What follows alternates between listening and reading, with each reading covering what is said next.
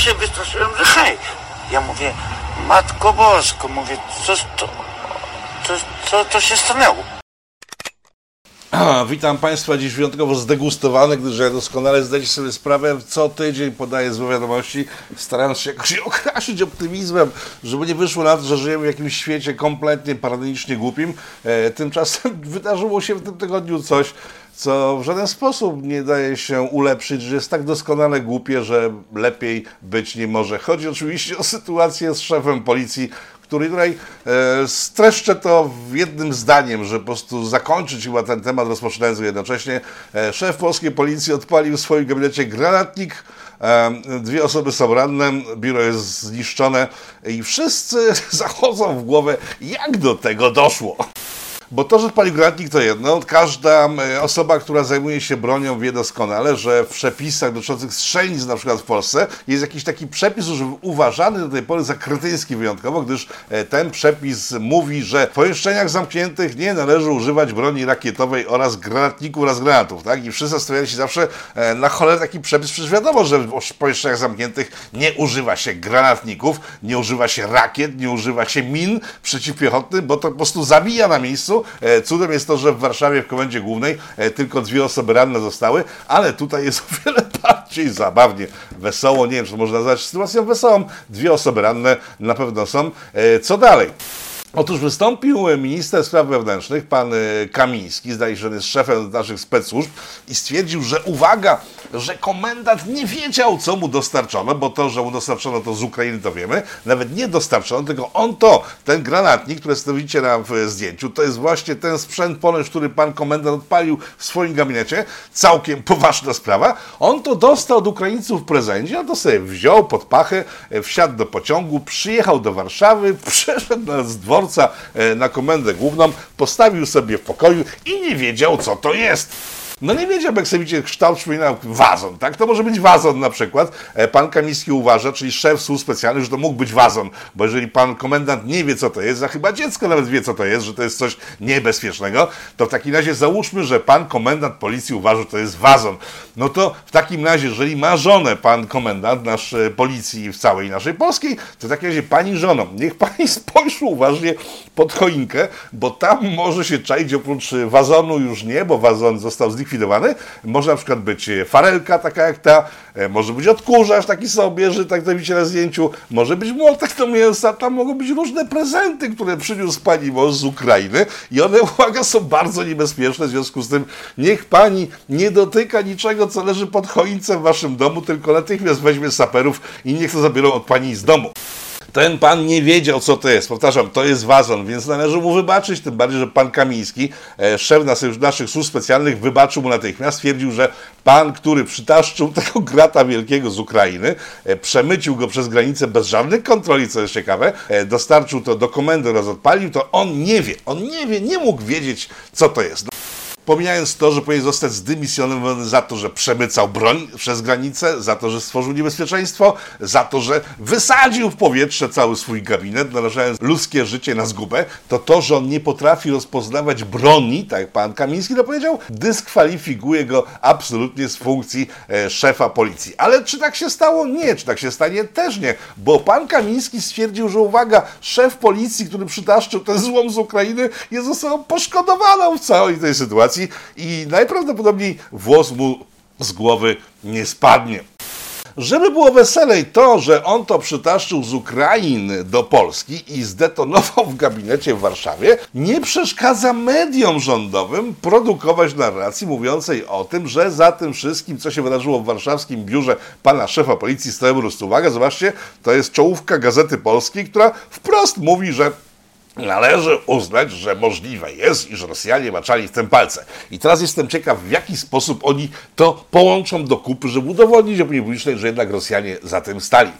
Być może będzie tak, że na tej broni znalezione zostaną rosyjskie jakieś napisy. Oczywiście wtedy ta broń będzie rosyjska, skoro pochodzi z Rosji, to wtedy wiadomo, że to Rosjanie są inni, bo gdyby nie wyprodukowali tego granatnika, to wtedy by nie eksplodował. Jeśli by się okazało, że to jest jednak zachodnioeuropejski granatnik, to i tak możemy na win ruskich zwalić winę, gdyż gdyby Ruscy nie rozpoczęli wojny na Ukrainie, to wtedy pan policjant nie musiałby jechać na Ukrainę, a Ukraińcy nie dawać mu prezentów świątecznych w związku z jego przyjazdem i on by nie musiał taszczyć tego do Warszawy i się wysadzać. W związku z tym też Ruscy są winni temu, że on to zrobił w Warszawie. Nie to, że jest kretynem skończonym, nie to, że jest imbecylem i człowiekiem, który nie powinien w ogóle zasiadać na żadnym stanowisku, ale chociaż, moment, nie, nie, on bardzo przecież dba o zasady bezpieczeństwa, zobaczcie sami. Tak, to jest obrazek z czasów pandemii, kiedy ten sam pan tak dbał o bezpieczeństwo, że chodził w asetce na twarzy, w sensie zasłaniał się cały, bo się bardzo bał mikrobów, ale tak jest strasznie ostrym zawodnikiem, że kiedy zobaczył ten wazon, a no tak, on zobaczył wazon, nie granatnik, w związku z tym nie wiedział, co to jest. E, cofam, to jest jednak wariat. Reasumując ten wątek, bo długo nie można gadać, bo jest wyjątkowo głupi, a wszystkie możliwe opcje już chyba przedstawiłem. Jeżeli pan Kamiński twierdzi, że pan komendant jest poszkodowanym w całej sytuacji, a już gazety pisowskie mówią o tym, że to stali Ruscy, powiem tak. Jeżeli ktokolwiek jeszcze w tym kraju uważa, że narracja naszych władz się spina i że za każdym razem, kiedy coś się dzieje, winni są temu Ruscy, iż za każdym razem, kiedy odpierdzieli coś, ktoś związany z rządem i z obozem rządzącym, nic się takiego nie stało. No to wreszcie, jeżeli ktoś nie potrafi połączyć w kupę tego, że cokolwiek by się złego nie działo, to nie ma tematu, to jeżeli ktokolwiek jeszcze wierzy w propagandę jakąkolwiek innego rządową, to powinien znaleźć w swoim domu najbliższy wazon i zdetonować go razem ze sobą po wypuszczeniu z domu rodziny całej, gdyż nie jest winą rodziny, że mają w domu jakiegoś skończonego idiotę. Jeżeli jesteśmy przy idiotach, to idiotów nie brakuje na całym świecie. Nasz ten kretyn jest tylko i wyłącznie jednym z grona kretynów ogólnoświatowych.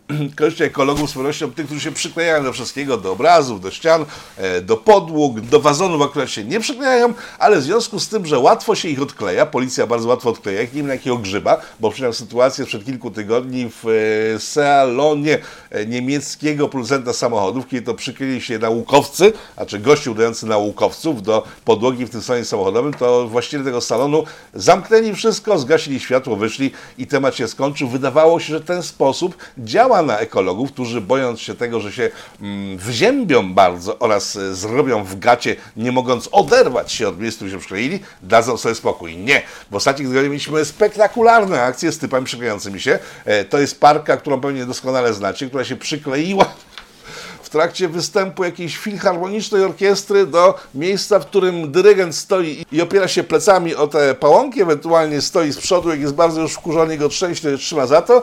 Oni się do tego też przykleili. Tam szczęśliwie to można było wyjąć, jak widzicie, w związku z tym to wyjęto, gości wystawiono za drzwi, ale w tym tygodniu poszła nowa fala bardziej hardkorowych przyklejaczy. To, co widzicie na zdjęciu, to jest dłoń człowieka, który przykleił się do asfaltu, do jakiegoś betonu, ale w związku z tym, co powiedziałem przed chwilą, że do tej pory zbyt łatwo odklejano tego typu osobników, on użył jakiegoś super fajnego kleju, który tak go przykleił, że nie można było go odkleić, w związku z tym wykuto całą bryłę, do której on się przykleił, z podłoża odkuto i teraz temu facetowi grozi amputacja dłoni, gdyż ten klej tak doskonale trzyma, że nie może się tego pozbyć ze skóry. Być może to powstrzyma przyklejaczy, nie wiem, być może, szczerze mówiąc, wątpię. Wróćmy na chwilę do pitu sprzed tygodnia, w którym to wspomniałem o tym, że czołgi, które przyjechały do nas Korei Południowej przyjeżdżają do nas w częściach, bryły i elektronika są osobno. Mówiłem wtedy, że czołgi stojące za panem Błaszczakiem w trakcie jego przemówienia, w którym prezentował ten sprzęt, w środku puste, okazało, że się myliłem, gdyż, uwaga, Koreańczykom to udało się w dziewięciu na dziesięć czołgów koreańskich zamontować jednak wszystko w środku. Widzicie tutaj materiały z tej sytuacji, kiedy pan Błaszczak przemawia, z tyłu stoją czołgi. I teraz uwaga, zwróćcie uwagę na tego małego człowieka przy dziurze do czołgu. To jest jeden z pracowników koreańskich zespołu, który instalował wszystko w środku. E, tu macie przebitkę ze środka, jakaś szmata jeszcze potem została, ale tu uwaga, informacja z ostatnich kilku dni już po tej imprezie. Otóż, żeby przemieścić te czołgi gdziekolwiek, potrzebna jest ponoć zgoda Koreańczyków, którzy muszą ponoć wydać zgodę na przesunięcie tych czołgów do innego miejsca. I tak jak dzisiaj pan Błaszczak występował z kolei w Ostródzie, zanim te czołgi dostarczone zostały do Ostródy, miała miejsce awantura między zespołem koreańskim a polskim, który chciał te czołgi przesuwać. W każdym razie mamy już ekipę koreańską, która te czołgi potrafi remontować i naprawiać. Nasi jeszcze ciągle nie potrafią tego robić, gdyż zespół, który został wysłany polskich żołnierzy do Korei, na razie uczy się nimi jeździć i jak wrócą, będą potrafić się nimi poruszać, ale zespół techniczny będzie wciąż koreański. O ile oczywiście w tym czasie nie wyślemy naszych ludzi do Korei, żeby nauczyli się reparować z kolei te czołgi, na co osobiście bardzo liczę, bo przecież nie miałoby sensu, żeby trzymać w Polsce zespół koreańskich żołnierzy, bez których nasza dzielna armia nie mogłaby sobie poradzić w boju. O tym, pod jakim znakiem zapytania wisiała impreza, o której wspomniałem, ta dzisiejsza z Ostródy, niech świadczy fakt, że w czasie tej imprezy miał zostać wręczone nominacje na kaprali, o których wspominałem w zeszłym programie, i większość tych nominacji została wręczona dzień wcześniej, gdyż ta impreza miała się nie odbyć, odbyć. Nikt nie wiedział, jak się właściwie skończy finalizacja imprezy z udziałem czołgów przewiezionych przez Koreańczyków na teren Ostródy. Także młodzi kaprale odbierali swoje nominacje na korytarzach, w miejscach, w których je akurat znaleziono, a dzisiejsza chucpa miała tylko wyłącznie wymiar symboliczny, żeby pokazać ludowi miast i wsi, w jak genialnym stanie jest nasza armia. No bo jest, bo uwaga, z tego, co w tym tygodniu, z kolei dowiedziałem się z innych moich źródeł wojskowych, ogromny kontrakt podpisany na Abramsy, który wzbudza ogromne emocje wielu osobników, którzy twierdzą, że przepłacono stanowczo za te Abramsy i faktycznie, jak się patrzy na cenę, którą Polska zapłaciła za Abramsy, jest ona o wiele wyższa od ceny, jaką płacą inne państwa. Tyle, że gdzie jest haczyk w tej całej sytuacji, gdzie jest pies pogrzebany i gdzie leży sedno całej tej sprawy? Otóż jest bardzo dobrze. Jest bardzo dobre, że jako jeden z nielicznych krajów, które kupiły te Abramsy, zakupiliśmy jednocześnie najbardziej zaawansowane technologicznie pociski dostępne do Abramsów, z którymi to pociskami przeciwnik w postaci ewentualnych Rosjan, którzy ewentualnie wkroczą nasz teren, Rosjanie ci z tymi pociskami nie mają żadnych szans i to jest fajna informacja i właśnie ponad za to zapłaciliśmy o wiele więcej niż wszyscy inni, którzy kupują czołgi Abrams w U S A. Także jest to dobra informacja, podobnie jak dobrą informacją jest informacja sprzed tygodnia, która wyglądała niedobrze, ale finał wygląda o wiele lepiej, gdy zarówno czołgi koreańskie, jak i amerykańskie będą stanowiły naprawdę dużą siłę odstraszającą ewentualnych agresorów, którzy chcieliby wejść na teren naszego wielkiego, małego imperium. Ze świata, który nie wiąże się bezpośrednio z naszym imperium, to jest świat tak zwany wirtualny, świat szeroko pojętych technologii. Jak dobrze wiecie, Elon Musk przejął Twittera i mówiono o tym, że chodzi mu głównie o to, żeby mieć dostęp do ogromnej bazy, na bazie której będzie mógł rozwijać swoją sztuczną inteligencję. Sztuczna inteligencja jest tematem, który od kilku miesięcy bardzo mocno grzeje. Przypominam, że wakacje tego roku, po powrocie od Rysława, e, przedstawiłem Wam temat, który wtedy dopiero ruszał. To jest sztuczna inteligencja służąca do rysowania, do malowania. Chodzi o Midjourney i podobne technologie, kiedy to człowiek siedzi przed komputerem, wpisuje tylko i wyłącznie słowa kluczowe typu e, narysuj mi Hitlera. Nie, Hitlera nie może, bo to są słowa, które są zakazane, ale jest cała, poza Hitlerem jest masa jeszcze różnych interesujących tematów, jakby ktoś nie wiedział. Narysuj mi na przykład w słoiku rybkę, która popala sobie e, fajeczkę, z której wydobywają się baloniki w kształcie plemniku, na przykład. I ta sztuczna inteligencja potrafi to robić, robi to doskonale. Rozwinęła się w ciągu tych ostatnich miesięcy do tego stopnia, że wzbudza coraz liczniejsze kontrowersje. Kontrowersje wynikają stąd, że skrypty, o których mówię, do tworzenia grafik korzystają z ogólnodostępnych baz danych, w związku z tym korzystają najczęściej z twórców światowej sławy i na przykład można sobie zamówić w tej sztucznej inteligencji, siedząc przed komputerem w domu, dowolny obraz Salvadora Dalí, nieistniejący wcześniej, Picasso i wielu innych malarzy, nie tylko współczesnych, i te obrazy są nie do odróżnienia w wersji elektronicznej oczywiście od dzieł mistrzów. Tutaj pojawiają się problemy, gdyż właściciele oryginalnych dzieł różnych malarzy bardzo znanych zaczęli protestować, że za chwilę okaże się, że ktoś wyprodukuje doskonałą kopię malarską, czyli namalowaną na płótnie jakiegoś dzieła stworzonego przez sztuczną inteligencję i będzie mogło ono udawać pracę mistrzów. Poza tym w chwili, kiedy każdy sobie może namalować pracę dowolnego mistrza, to ceny mistrzów trochę tracą na wartości. Tak twierdzą właściciele dzieł sztuki, których możliwość podrabiania powstała w ciągu ostatnich kilku miesięcy. Inną sprawą jest to, że mieliśmy w tym tygodniu strajk artystów, grafików, o którym to strajku mówiłem pół roku temu, przypuszczając, że może do niego dojść. Otóż na świecie, w internecie, w świecie internetowym istnieje szereg serwisów zajmujących się handlem sztuką, elektroniczną sztuką. Artyści, graficy komputerowi, którzy tworzą różne rzeczy, wrzucają tam swoje rzeczy, które są kupowane za pieniądze przez ludzi, którzy potrzebują grafikę komputerową. Jednym z nich jest ArtStation, taki popularny serwis, który właśnie temu służy. Jesteś grafikiem, wrzucasz, ktoś kupuje, jesteś bogaty. Problem w tym, że tego typu serwisy jak ArtStation od jakiegoś czasu właśnie wpuszczają możliwość sprzedawania prac tworzonych przez sztuczną inteligencję, przez algorytmy, co powoduje sytuację, w której artyści normalni, ręcznie malujący nie mają żadnych szans, tak? Bo nawet jeśli są bardzo oryginalni, to są bardzo wolni, bo żeby coś stworzyć samemu, potrzebne są długie godziny pracy. Tymczasem sztuczna inteligencja produkuje takie obrazy bardzo podobne, lepsze często, może i gorsze, ale szybko bardzo i taniej. W związku z tym kariery grafików komputerowych, tak jak zakładałem tutaj pół roku temu w czasie wakacji, że mogą być wkrótce zagrożone. W tej chwili są już stricte zagrożone i kilka dni temu miał miejsce strajk grafików komputerowych, którzy wklejali sobie takie znaczki, jak to widzicie na ekranie, e, twierdząc, że wycofają wszystkie swoje prace z serwisów sprzedających grafikę komputerową, jeśli te serwisy nie wycofają się z publikowania i sprzedaży dzieł wytworzonych przez sztuczną inteligencję. E, patrzyłem na tę sytuację dziś, w piątek. Większość tych graficzek zniknęła. Widzicie w tej chwili na ekranie zrzut z ArtStation właśnie, e, poznikała większość tych e, protestujących. E, serwis, który jeszcze kilka dni temu w wyniku właśnie tego strajku twierdził, że wycofa się ze sprzedaży dzieł tworzonych przez komputery. E, Chwilowo milczy, strajk się wycofał, ale nadchodzi ta sama sytuacja związana z pismakami.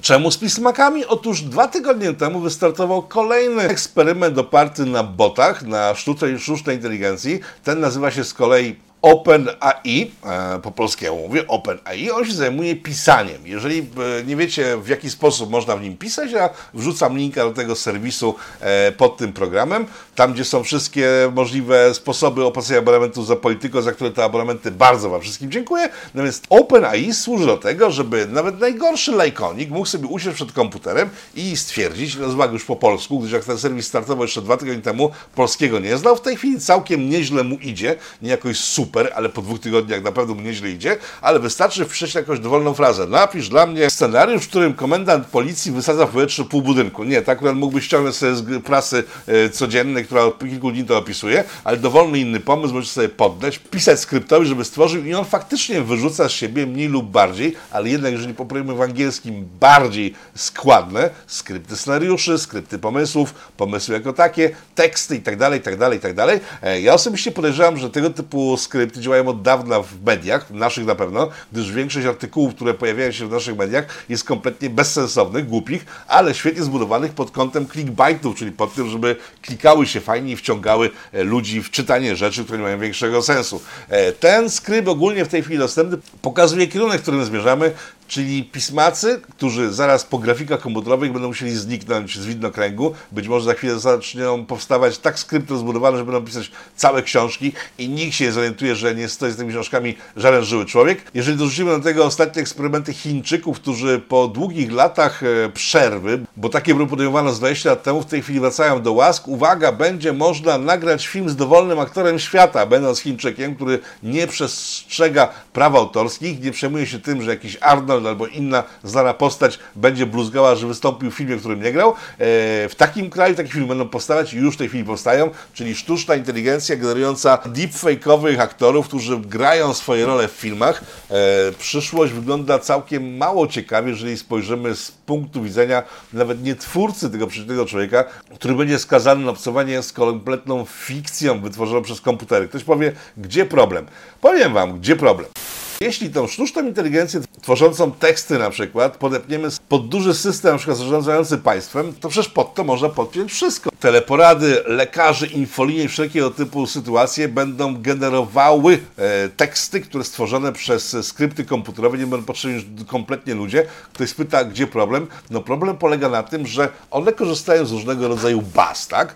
W tej chwili jest początek całej tej rewolucji. Tak w przypadku internetu na początku wszystko było wolno, w tej chwili mało co wolno w internecie. Tak samo będzie z tymi bazami. W tej chwili one korzystają z ogólnodostępnych baz, które posiadają określony zasób wiedzy, najczęściej dość twardej wiedzy. W związku z tym mogą pisać teksty, mogą pisać eseje, mogą pisać pomysły na scenariusze oparte na twardej wiedzy. Tylko że jeżeli ktoś podmieni tą twardą wiedzę w bazach danych, na przykład na jakąś agendę polityczną, to za chwilę wszyscy, a wszyscy korzystamy z internetu, będziemy mieli dostęp tylko i wyłącznie do agend różnego rodzaju, informacji różnego rodzaju związanych z aktualną polityką danego państwa, e, mocarstwa, Unii jakiejś, e, czy świata, w tym przypadku zachodniego lub chińskiego. To jest dość niebezpieczne moim zdaniem. Obserwujmy to i patrzmy sobie na to. Na pewno znajdzie się miejsce w finale tej całej sytuacji dla ludzi, którzy tworzą rzeczy ręcznie, bez użycia komputerów, którzy są oryginalni, jeżeli chodzi o ich pomysły. W związku z tym na ich zapotrzebowanie zawsze będzie. Tyle, że jeżeli internet pójdzie dalej w kierunku korporacyjnym, to ci ludzie będą sobie żyli poza internetem w jakichś niszach totalnych i może to jest jakieś rozwiązanie, żeby po prostu uciec wreszcie z sieci i zacząć funkcjonować poza nią. Myślę sobie, że my tutaj siedząc sobie przy YouTubie, my wszyscy siedzący na Twitterach i innych, możemy mieć skrzywiony obraz świata, sądząc, że wszystko na tym świecie jest już w internecie.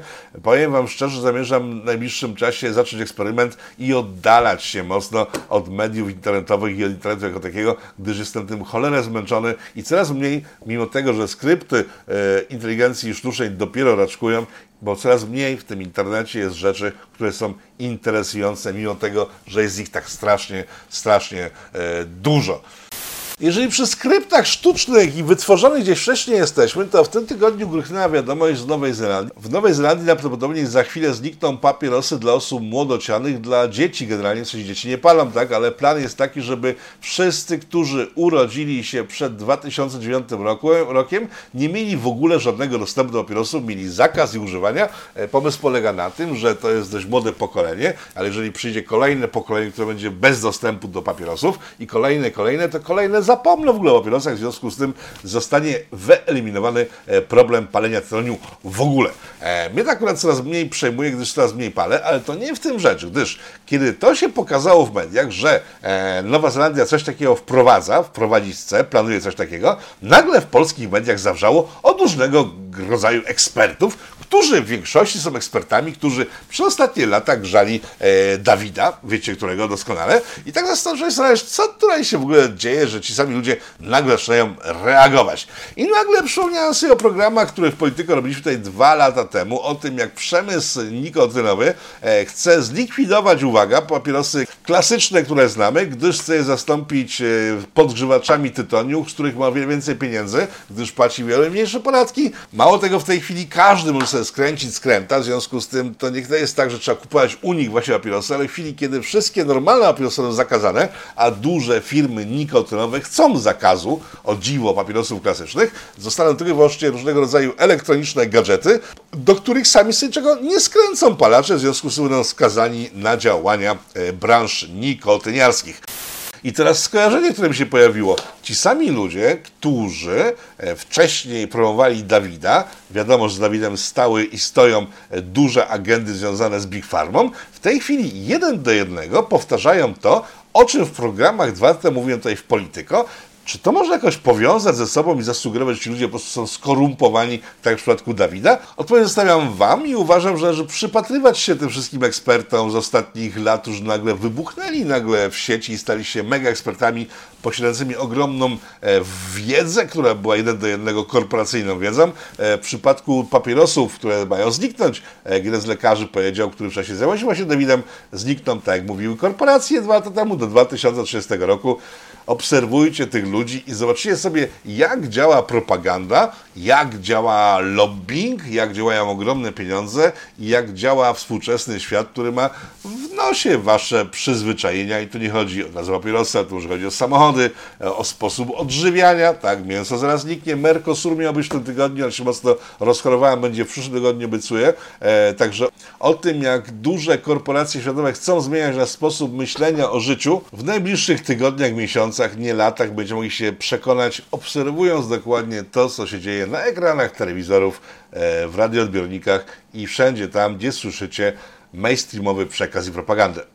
To, jak działa przekaz mainstreamowy propaganda, pokażę na dwóch kolejnych materiałach, które jeden pochodzi z Rosji, drugi pochodzi z U S A, z Florydy. Zacznijmy od tego pierwszego. Na Florydzie rozpoczęło się dochodzenie związane z Dawidem, tam też gubernator, który prawdopodobnie będzie startował na prezydenta U S A, chociaż to nie jest przesądzone. O tym, dlaczego to nie jest przesądzone i dlaczego nie startował, mówiliśmy z Kasprem Kitą kilka tygodni temu w Polityce. Odsyłam do materiału, do którego link znajdziecie poniżej tego programu. Otóż gubernator stwierdził, że cała propaganda Dawidowa e, była nieuczciwa, była nieprawdziwa, była oparta nie na faktach i nauce, tylko właśnie na propagandzie i na, mm, mówiąc wprost, kłamstwach. E, w związku z tym zarządził dochodzenie w tej sprawie. E, nie znamy jeszcze efektów dochodzenia, bo to się zaczęło, ale pytanie, czy w polskich mediach słyszeliście o tym? E, nie sądzę, szczerze mówiąc, gdyż przyglądałem się temu i nigdzie tego nie znalazłem. To są jakieś informacje tylko wyłącznie z Florydy pochodzące, gdyż nawet w Stanach Zjednoczonych tego typu informacje są blokowane poza Florydą i poza Teksasem, czyli stanami, które postawiły się Big Farmie w trakcie Dawida. Tak właśnie działają współczesne media i propaganda, że rzeczy, które są dla was oczywiste, nie występują w mediach. W związku z tym nawet najbardziej zatwardziałe umysły zaczynają wątpić, a po jakimś czasie przestają ufać własnemu umysłowi, a w związku z tym, że wszyscy dookoła mówią jednym głosem, e, ludzie, którzy mają inne zdanie, albo się wycofują, albo przejmują agendy e, oficjalne. To jest jedno. E, druga informacja pochodzi z Rosji. W Rosji w grudniu zaprezentowano nowego Moskwicza, to jest samochód rosyjski, który był samochodem, kopią samochodów amerykańskich w czasach komuny. Rosjanie nie mieli żadnych własnych technologii, wszystko to było skopiowane. Pojawił się nowy Moskwicz, który wygląda na dość mocno tandetnie. Widzicie w tej chwili na ekranie pokaz tego nowego Moskwicza.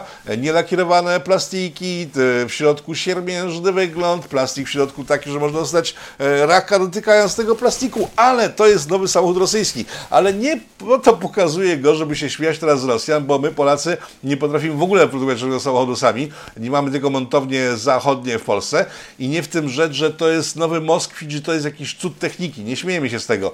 Zobaczcie, co kraj, który potrafi produkować samochód na poziomie, który na zachodzie Europy być może czterdzieści lat temu, trzydzieści lat temu byłby jakąś, nie wiem, sensacją, może nie, ale wzbudzałby zainteresowanie, w jaki sposób uderza propagandowo w świat zachodni, w związku z tym, że ten świat wycofuje się z energii z Rosji. Widzicie w tej na ekranie przyspieszony, bo nie chcę, żeby jakieś prawa autorskie zostały e, naruszone. Materiał propagandowy skierowany do Zachodu, mówiący o tym, że jeśli Zachód będzie dalej szukał alternatyw dla e, paliw rosyjskich, to skończy tak jak na tym e, obrazku. Na tym byśmy skoczyli się spotkanie, gdyby nie fakt, że z Iraku, że z Iraku dochodzą dość miłe wieści, aczkolwiek nie do końca miłe, o czym za chwilę. Otóż nasza szkoła stoi, w sensie szkoła, którą zbudowaliśmy wspólnymi siłami, czyli po prostu wy, widzowie Polityko. Ja tam wyłącznie pojechałem, żeby pokazać, jak to wygląda, a to wy wpłaciliście pieniądze na Orlą Straż, dzięki której ta szkoła, która też się na ekranie powstała. Szamo, czyli koordynator Orlej Straży w Iraku, ma parę słów dla was. Oto one. Hello everyone. This video is special to my friend Rafael and his followers. I would like to tell you and show you that our school is done. Thanks for every supporter. Thanks to everyone. You guys did a great job. Tak, szykują się kolejne projekty irackie, ale najpierw musimy doczekać się, aż rząd iracki obierze tę szkołę, bo biurokracja wszędzie jest taka sama, jak nie było szkoły, dzieciaki uczyły się gdzieś na kamieniach, nie było to wielkim problemem, a teraz kiedy szkoła powstała, musi urzędnik przyjechać z Bagdadu, czeka tego urzędnika od listopada, ma przyjechać w grudniu przed świętami naszymi i tamtejszymi, oni tam chyba jakieś inne święta obozowe też mają z końcem roku, jak wszyscy, jak wszystkie religie, z końcem roku jak święta, w związku z tym jest szansa, że nasza szkoła ruszy wreszcie od stycznia, stoi, czeka i jest wspaniała. Dzięki wam, dzięki nam udało nam się to stworzyć. I to jest ostatnia wiadomość w tym pitu, pitu, pozytywna, jakby nie patrzeć, chociaż z lekką goryczą, ale to jest kwestia tygodni, kiedy ta gorycz zniknie. Dziękuję państwu za uwagę, dziękuję za wszystkie abonamenty, dziękuję za uczestnictwo w premierze tego programu.